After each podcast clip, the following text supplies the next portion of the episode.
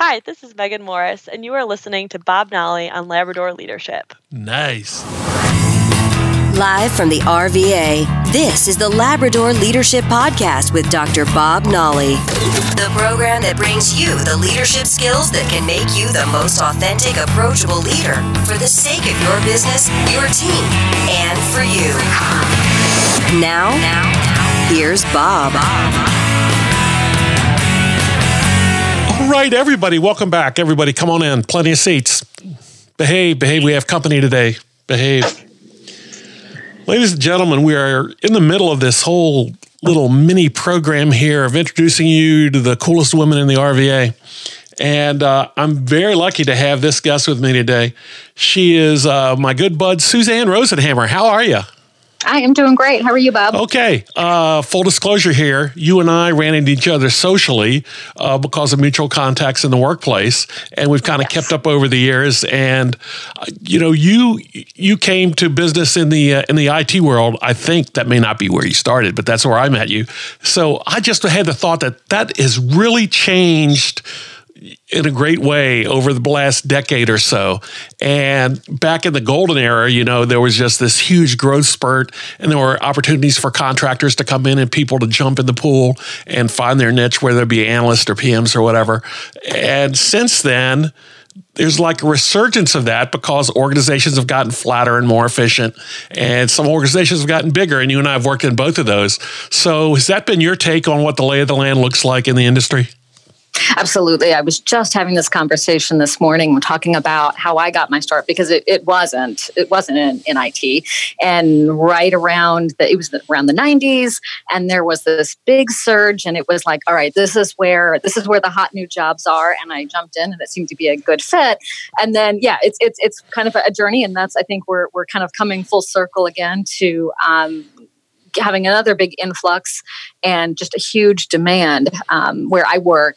They really um, want to reinvent themselves as a tech company. And so doing tons of hiring and, and it's another great place to and time to jump into the industry.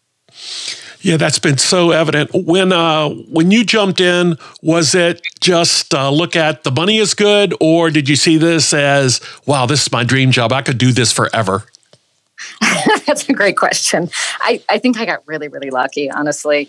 I I think I was looking at it in terms of long term career growth and money and job opportunities. And I, I would love to say that I knew that it would be a good kind of niche place for me. I don't think I knew that at that time, but it just turned out that it was exactly the right place for me. Well, that's good. Uh, did you did you come in in an analytical role, a developer role, or did you come in as a PM? Let me think. I that's a trick question. There, there is well, yeah. So I was so I, I was in operations. I was in operations, um, which was radically different. I thought I wanted to do something a little bit more analytical. And again, because of the growth at that time, I, uh, I, am super transparent about this. I was hired into a job in which I was in no way qualified. Uh, the title at that time was MIS analyst. I don't think that's a thing anymore. Um, but I was really, really lucky. They, they gave me a chance, and I had great people around me to bring me up to speed. And I did that for a couple of years. And then I thought I should. Uh, I should really jump into unqualified territory. And I became a data warehouse consultant for about four years. And that's really where I learned a lot and saw a lot of different industries and a lot of what was going on out in the, um, it was all in Richmond. So I got a really good view of all the different companies in Richmond and what they were doing technology wise. So that, that's really common. I think that MIS analyst job is still there, except it's called a cloud integrator or uh, AWS data specialist or something like that that makes sense. That makes sense. Yes. Because it all comes around again. So where where did uh, where did the opportunity come for you? Where you still uh, you ran into your first team lead or uh, you know functional manager responsibility? Mm-hmm. I think it was a natural progression. I think. Um, I got to a point where I was comfortable enough. Um, you know, when when I was a consultant, we went in as a team, and I what I think I brought to the team was a strong mix of uh, business background because I had the operations and enough of the tech at that point. And so I think I provided sort of a unique perspective on the team and really could help. It, it naturally fell into a leadership position. Um, and then when I was done with consulting and I went back to big corporate world, um, it, it just, you know, I had I had a nice foundation of a lot of different mix of experience. And so it just made sense to to start leading teams and especially more junior teams as they were coming up in their careers. That's a that's a great thing. And that that metaphor kind of happens a lot. And lots of times it's not as successful because people are technically successful in their job. They created success. They achieved some results and everybody's going wow they look great. And they go here's a team Oh, that is so true. That is so true. and you go, what? And, I, I, and, people are calling you for time off. There's problems you have to address. Uh, any big headaches for you when you first took that on?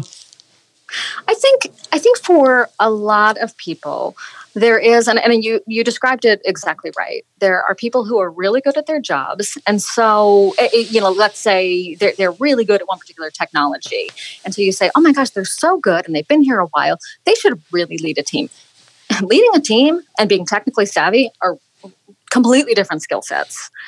And I think that, and, I, am only going to speak for myself, but I think a lot of people feel like this.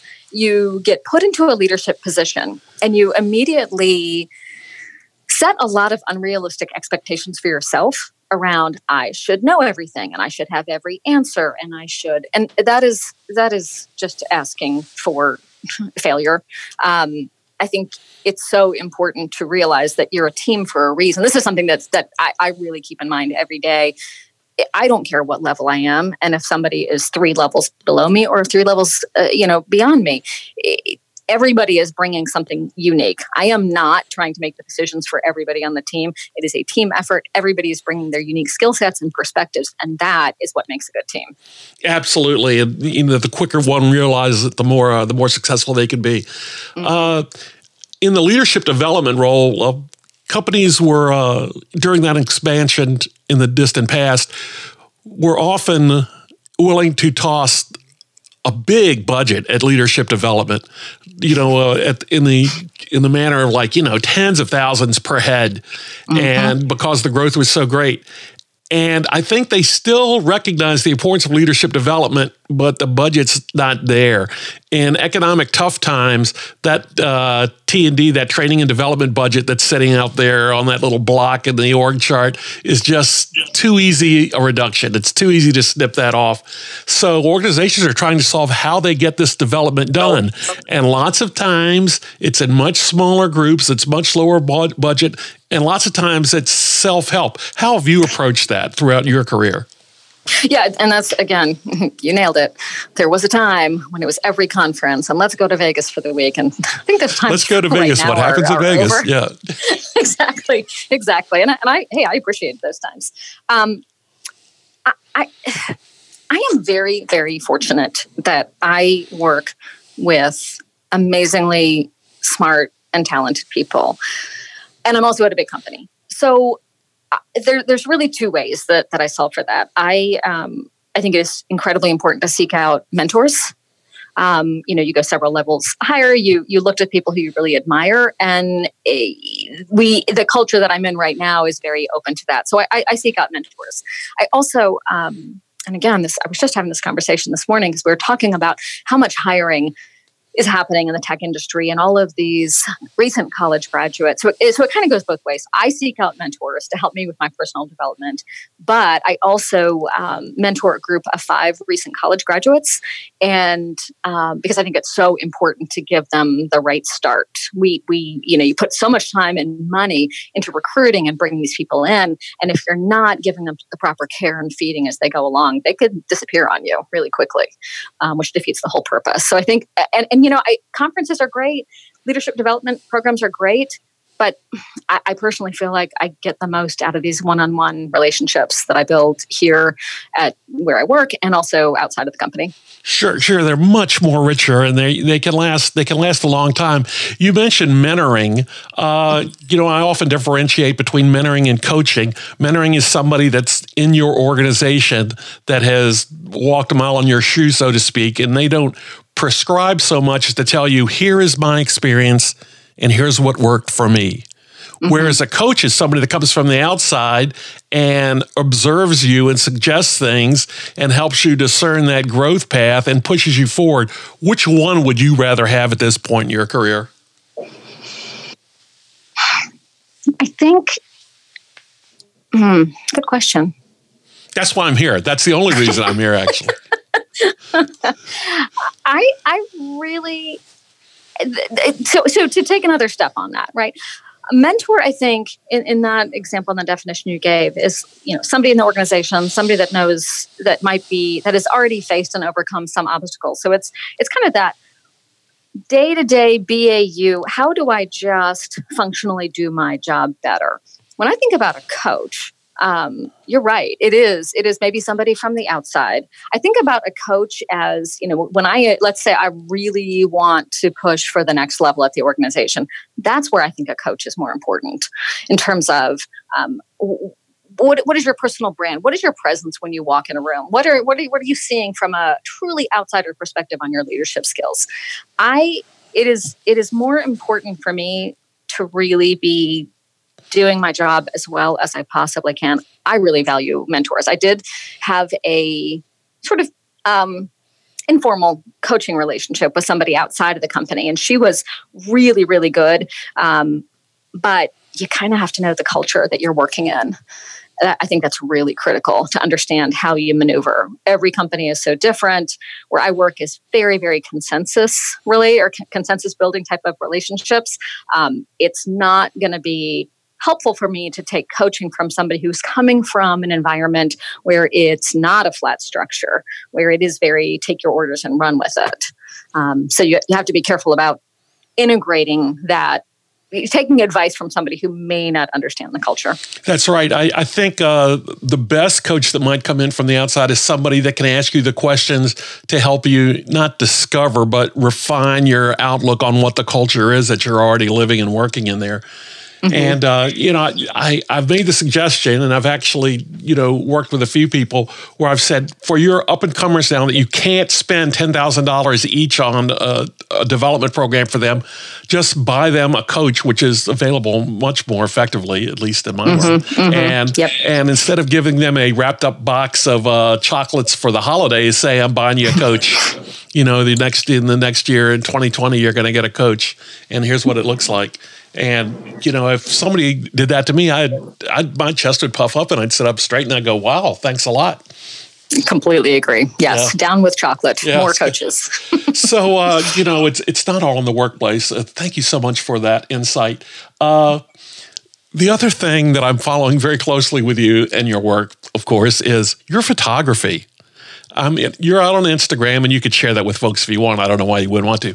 But some of the pictures you take of our hometown, at least my hometown, the town we both live in now, the RVA, are just so contextually rich and of course so beautiful and you know sometimes sometimes people uh, look at a picture of an autumn leaf floating in a little puddle or a little stream or something and go, that's beautiful. That makes me feel like fall. Well, you know, it's like the pumpkin spice latte. That's a cup of, a cup of autumn right there. And, uh, but they don't realize people have to get in their jeans, on their knees, in a puddle with the camera and they're trying to hold up, getting their elbow wet.